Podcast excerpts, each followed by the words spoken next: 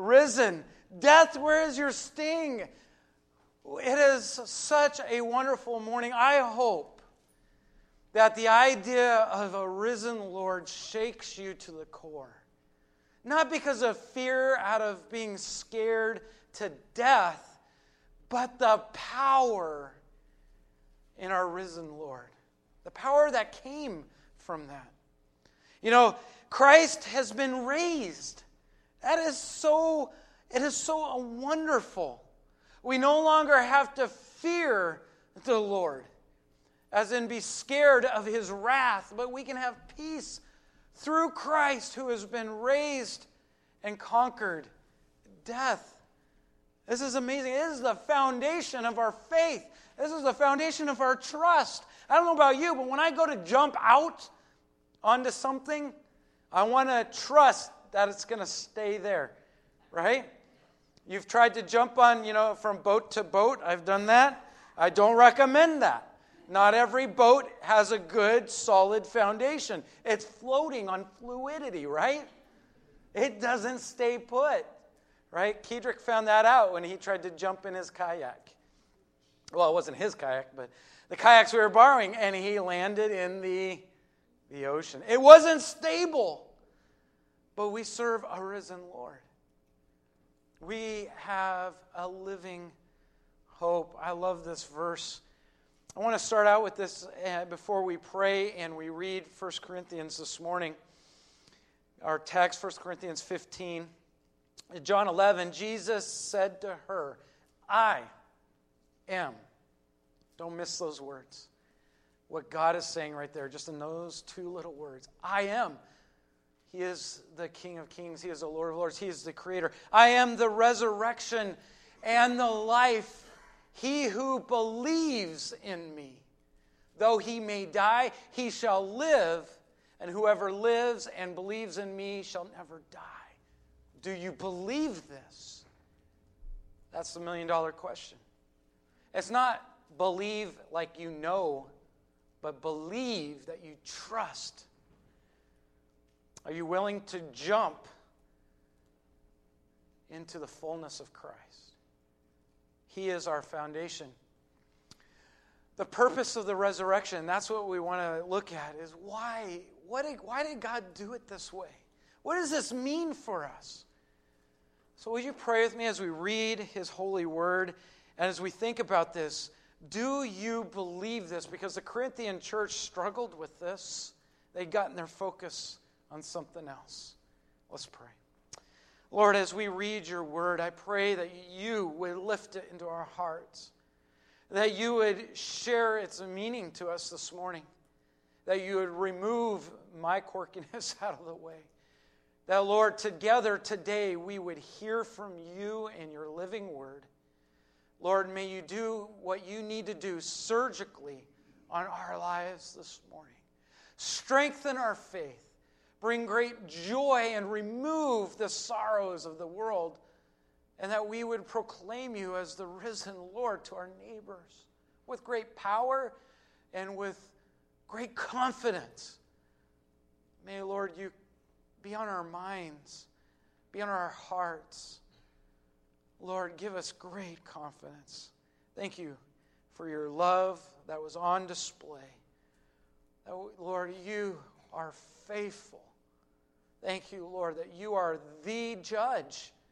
Because, Lord, you are not only the judge, but you are the forgiver and the merciful one. Thank you for forgiving me of my sins. May we hold your word high, hold your name high. May we treat you as holy this morning. In Jesus' name we pray. Amen. As we read this, you got to understand the Corinthian church, man, they were they were a lively bunch. I mean, I sing these songs this morning. I can't help but be lively. I was just having fun with my three year old boy up there. He was stomping his feet. We needed the banjo out earlier. I love that banjo. so I have two of them in my office. Ernest has just got to teach me how to play them. So, so we'll have fun in my office. Yeah, I just can't help but be, I mean, he is alive. And if that doesn't stir something within you, then I don't know who's living in you because he's alive. And I can't help but be emotional. Because that was the purpose of the resurrection was to take which was dead and make me alive. And this church was alive, but they got alive and they got alive in all the wrong things. In 1 Corinthians, the, the Corinthian church, they gotten their focus on the same things that the culture around them were doing. They were worshiping other gods. They were bringing temple worship from the, around them.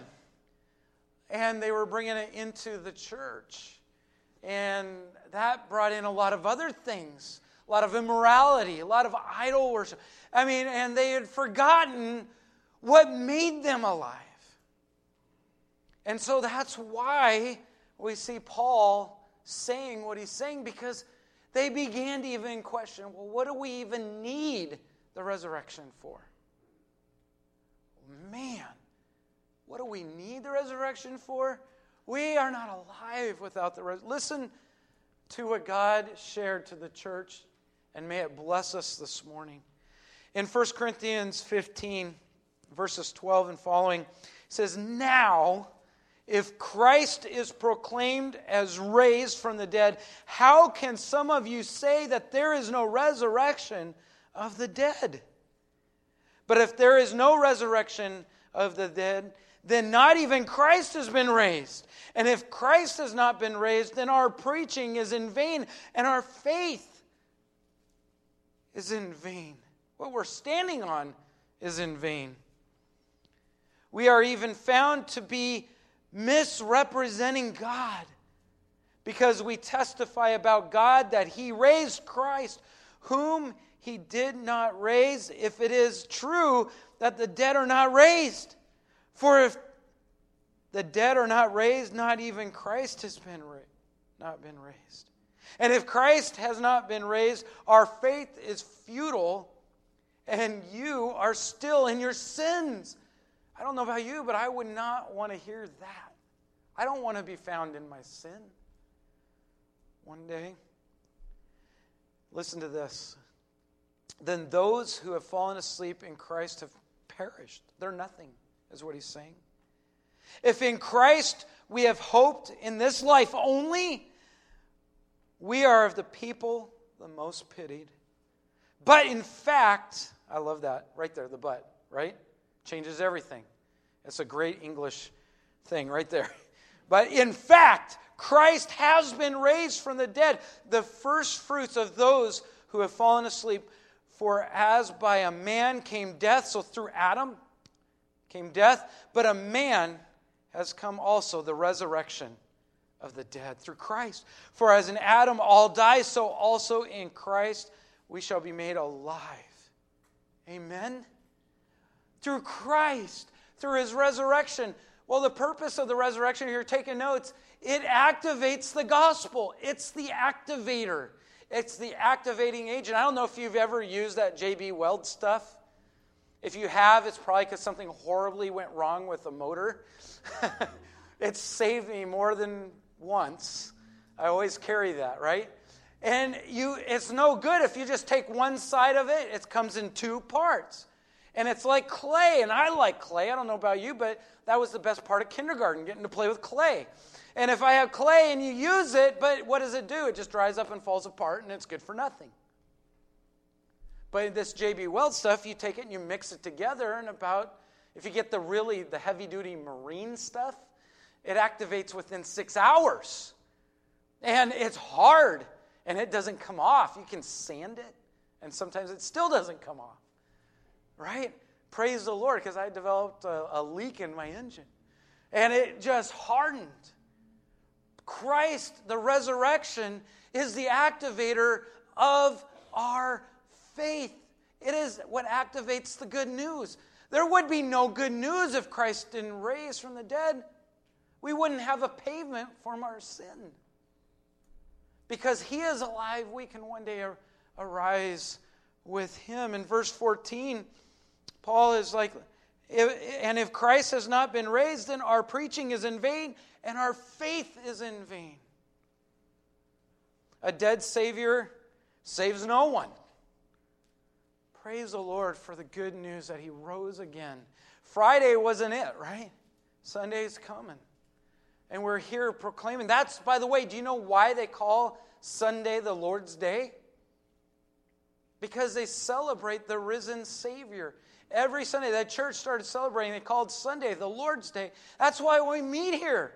On Sunday, it, it activated not only, it activated the church, it activated our life with Christ when He rose. I love 1 Peter 1 3 through 5, but especially it says at the end of verse 3, it says, And He, that is God, has caused us to be born again to a living hope through the resurrection of Jesus Christ from the dead, to an inheritance that is imperishable, undefiled, unfading, kept in heaven for you, who by God's power are being guarded through the faith for salvation, ready to be revealed in the last time. Look at that, a living hope. There's, that's not there by accident. Because Christ arose, we have an, a living hope. You know, I, I hope that my financing goes through on my house that we're put an offer on. It was accepted. We're waiting, or I'm hoping that, you know, but money, it's not living, is it? Money comes, money goes. It's not a re- I hope it happens, but that hope is not founded on something that's living. It activates the gospel. The other thing is it authenticates our faith. It says our faith is real. The resurrection says that we be- what we believe has power. Guys, what God did for you was so powerful that He conquered death. And He has given that gift to us through Christ. That same power that rose Christ. See, I hope that shakes you. Because what God did for Christ, for Himself, when He died on the cross and He rose again on the third day, that is what He has given to you when He saved you from your sin. That same power. It is to make you, who once were dead in sin, and to make you alive together with Him. Isn't that amazing? It's amazing that God would use that power to make us alive with Him. That's what it, in Ephesians, it's amazing. Ephesians is, is amazing. It has all this same terminology. And, and I love it. It says, and in uh, verse 17 at the end there and following, it says, having the eyes of your heart enlightened. Means opening the eyes of your heart that you may know what is the hope of what you've been called. He literally opens your hearts to that living hope and to say that you're alive. You know, when you got saved, when you came to faith in Christ, and when you know that He saved you, you're like, I know I'm saved because He opened that heart. You didn't have to open it up. Praise the Lord. Our faith is living, it's authenticated through the resurrection. That's why in 1 Corinthians 15, if you go back just a few verses, in verse 1, he starts off, he says, Now. That's an emphatic now. He says, I want to remind you. I would remind you, he says in verse 1, brothers of the gospel I preached to you, which you received, in which you stand, and by which you are being saved, if you hold fast to the word I preached to you, unless you believe in vain. For I delivered to you as of first importance that I also received that Christ died for our sins in accordance with the scriptures, that he was buried and then he raised on the third day in accordance with the scriptures. And then he appeared. You just see, he didn't just stop with, and he rose again. Well, how do we know that? Well, listen. It says, and he appeared to Cephas and then to the 12, and then he appeared to, to more than 500 brothers at once, most of whom are still alive at this time when he wrote this. And though some have fallen asleep, then he appeared to James and then to all the apostles. And last of all, as to one untimely born, talking about Paul when he met Christ on the road to Damascus and he got saved, he appeared also to me. Calls himself the least of the apostles, the last of the apostles. He's, I love that. We are because of the resurrection, because He opens our heart when He saves you. It authenticates our faith. It also arranges for our justification. It arranges. I hope you understand the beauty of this. Justification is being proclaimed as right. I don't know about you, but I like to be proclaimed as right. Don't you? Right? And, and you want to raise your hand. And uh, I, I, got to go to a, to a, uh, to a Good Friday uh, business party. That is weird. You know, but that's Perry Pallett, man. They're just weird. but I went to a Good Friday. It was on Thursday. We went to a Good Friday service on Thursday. I got smoked ham. That's a good thing I'm not Jewish. And uh, smoked ham, all the trimmings. And I raised my hand and I was declared right for answering a question right. And I got a coffee mug. And I love it because those of you know I lose my coffee mug I don't even know where it is right now. So uh, it's somewhere in the church. Lisa will find it for me. Thank you. So uh, we have an amazing caretaker of the church. She finds everything for me, and it magically appears on my desk. I like to be claimed right. That's when, when Jesus died on the cross for our sins, and at resurrection, it, it, the purpose of Him living again was so that way he could proclaim us right through his death, burial, and resurrection. Because he lives, we can face tomorrow, right? God has accepted Jesus' death as a payment for our sin. Forever, for whoever puts their faith in him, right, will not perish but have everlasting life. Because he lives, we live. Because he died, he we also have our sin put to death. Death for death, life for life. If he wouldn't have arisen, there would have been no arrangement for our sin. I love this Romans 5 8. If you haven't memorized it, man, memorize it. I'm going to read it because I'll probably quote it in King James. And that's okay for some of you that still have it. But let me read it. It says, but God, I love that. There's again that but again, it changes everything. But God showed his love for us that while we were still sinners, Christ died for us. Since therefore we have been justified, that means we have been made right through his death. By his blood, much more shall we be saved by him from the wrath of God.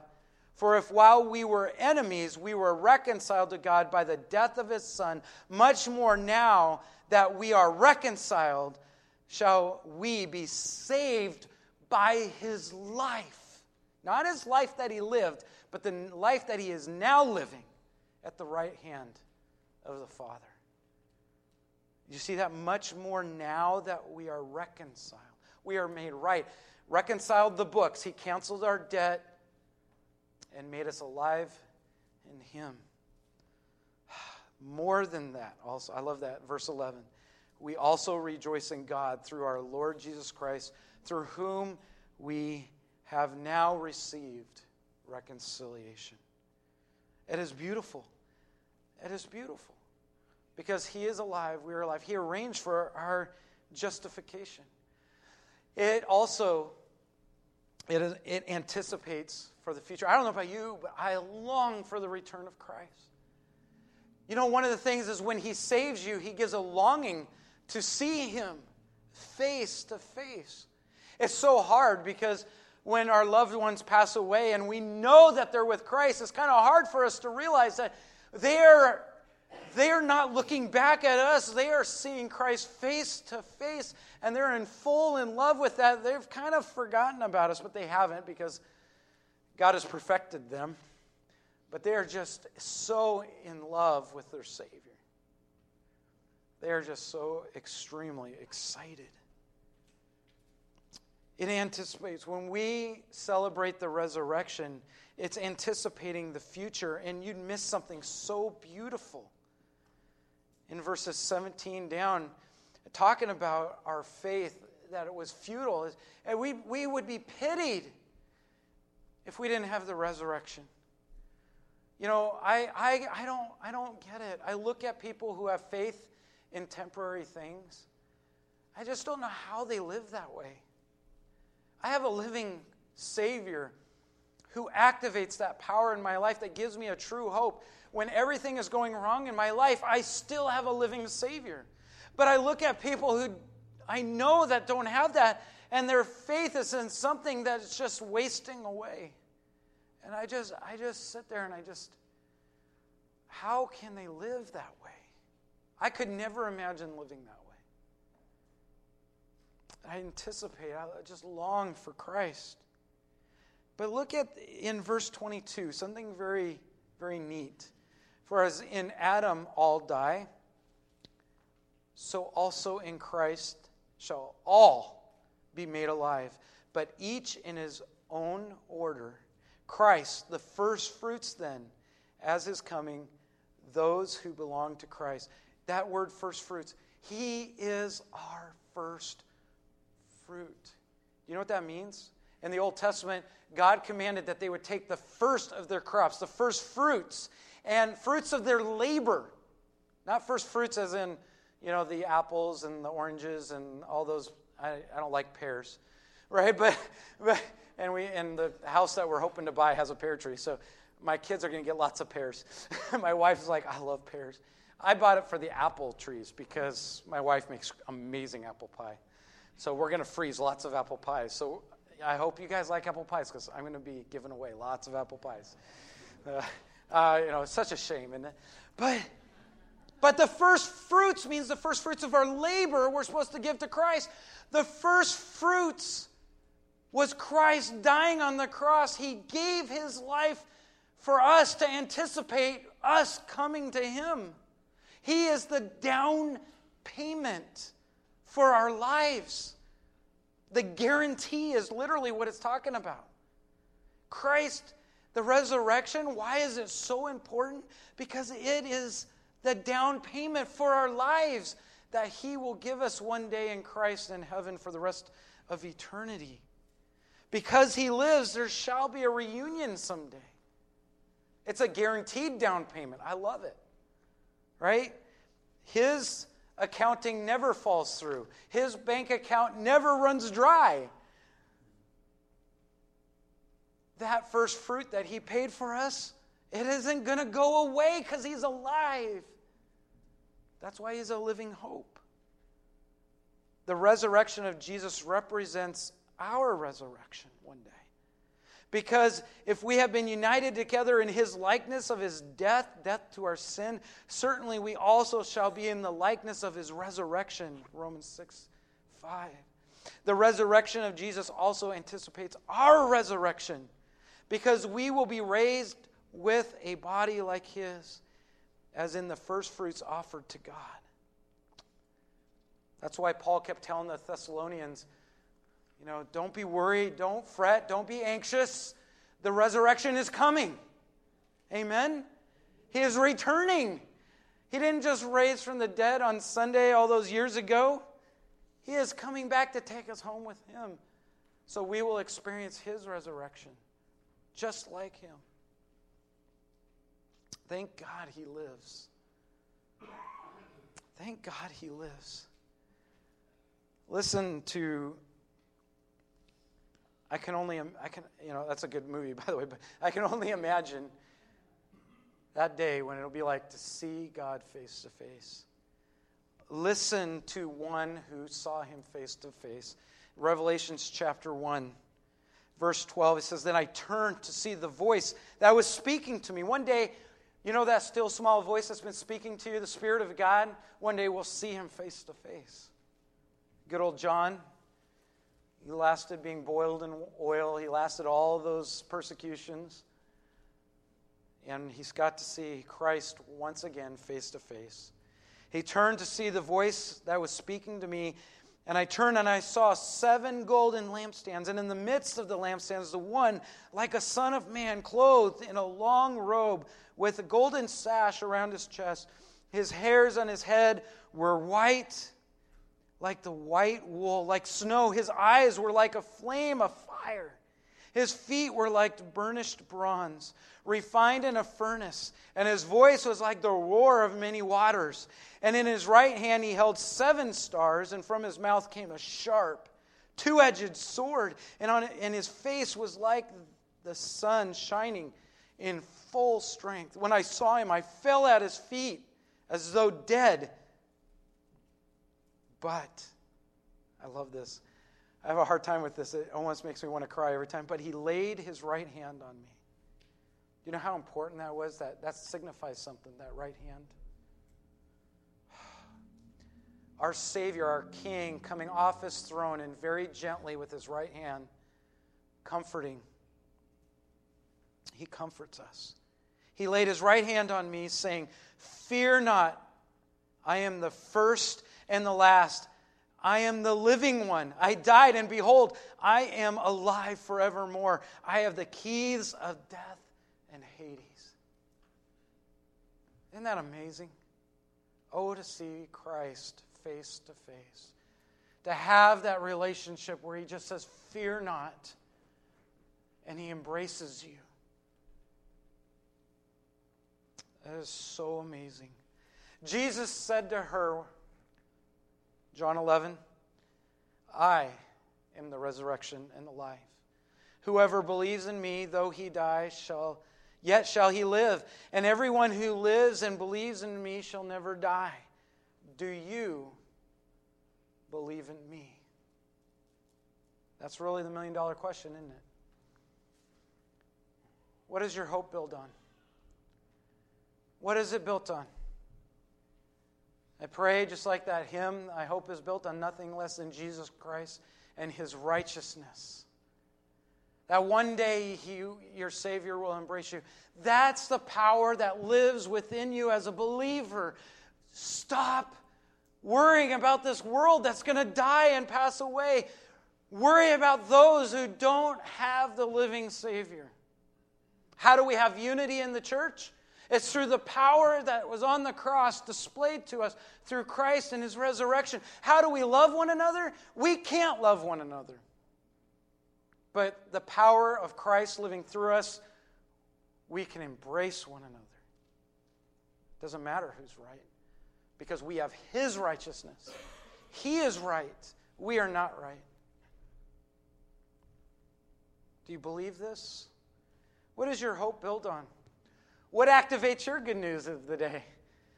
It's never the, you know, for those of us that still read the morning paper, I get it on my tablet. But I still get it in the morning, I read it. You know, 90%, never good news. I have to wade through about 90% of it before I find anything that's worthwhile. So I just flip over, and, you know, I flip long enough, and my app goes straight to my Bible. It's awesome. I find the good news, finally. Good news worth reading. Never find good news. But what activates your good news? Do you have an authentic, authentic faith that has been empowered by Christ for you? If, you are, if you're just, you know, it's one thing to be sad, but you have the power to live for tomorrow through Christ. Sadness is just but a moment to Christ. He loves you. One day He's going to embrace you, no matter how hard life gets. What arrangements are you making to pay for your debt? You know, people live their whole life trying to make a boatload of money to try to pay the debt. That's my, that's my stepdad's love, not the dad I have now. My dad doesn't love money anymore. My, my dad now. My stepdad, for you that don't know me, I've had three dads biological dad, stepdad, and the dad I have now. He's my dad, he's my father. God gave him to me. What a blessing. He even he, he even conquered my dead relationship with the Father and gave me a Father. It's amazing what God can do in your life. After 30 years of praying, I got a Father. But my stepdad, he loves money. He is not willing to give up. He's trying to resurrect millions. He, I, he, he's the only, I just so dumbfounded. He gains millions of dollars. He's been a millionaire three or four times over, and he loses it. And then he gets it back again, and he loses it. And he keeps thinking that he's going to just conquer all of his sorrows, all of the debt that he's ever accrued in life, all the good things, all the bad things, if he could just keep the millions that he keeps making and losing. he never has peace. What arrangements are you making? Are you living through the resurrection of Christ? Are you letting that empower your life? Are you looking forward to your future with Christ? What is it?